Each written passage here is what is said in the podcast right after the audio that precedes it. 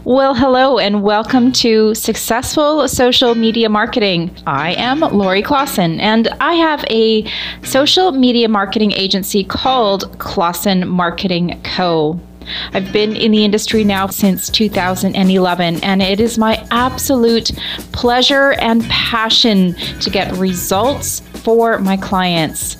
This podcast is all about helping you, the business owner, achieve success through social media marketing.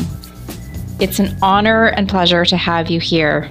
This episode is brought to you by the social media marketing training program called Social Media Marketing That Makes Sense. Well, hello, friends of the internet, and welcome to another episode of Successful Social Media Marketing. I want to elaborate a little bit in this week's episode about what I talked about last week. And last week I touched on confidence in your abilities and in your business, in what you do for your business and what kind of results you get in your business. This week, I wanted to continue on that theme of confidence, but more along the lines of a personal journey, a personal discovery.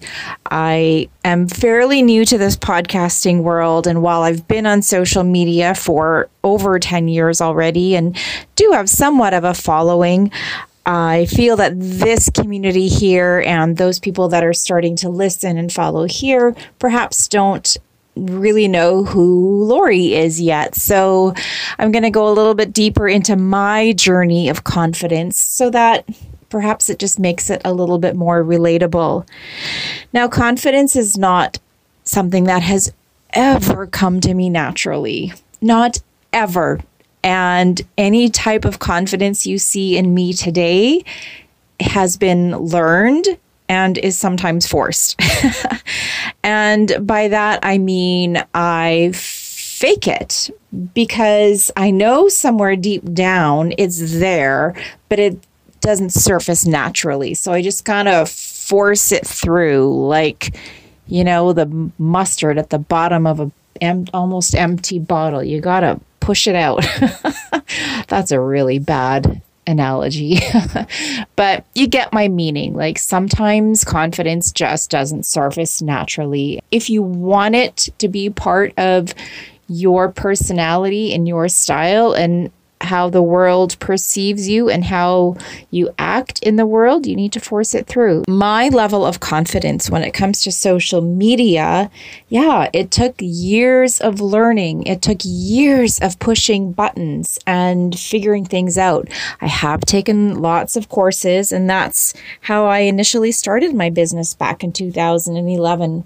Because while I knew how social media worked, um, I didn't know how social media marketing worked and I needed to figure those things out. So I took what at the time was one of the only social media marketing training courses. And thanks to Kate Buck Jr., who I'll link her up in the show notes here, she was my savior at the time. she had this amazing program called Let's Get Social, and the rest is history. So, that being said, while I knew social media and was getting to know social media marketing, I knew nothing about being a business owner.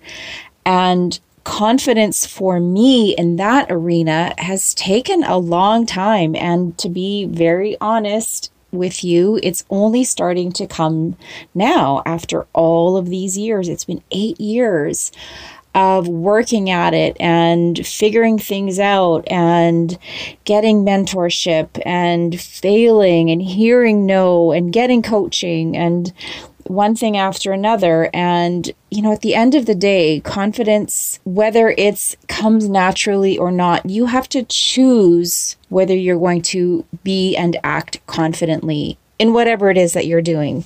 So whether it's about making videos for your LinkedIn, for your Facebook, for your IGTV, whether it's about creating ads for Instagram stories or Facebook stories, whether it's about having a weekly show on Facebook Live or or Twitter Live or also known as Periscope.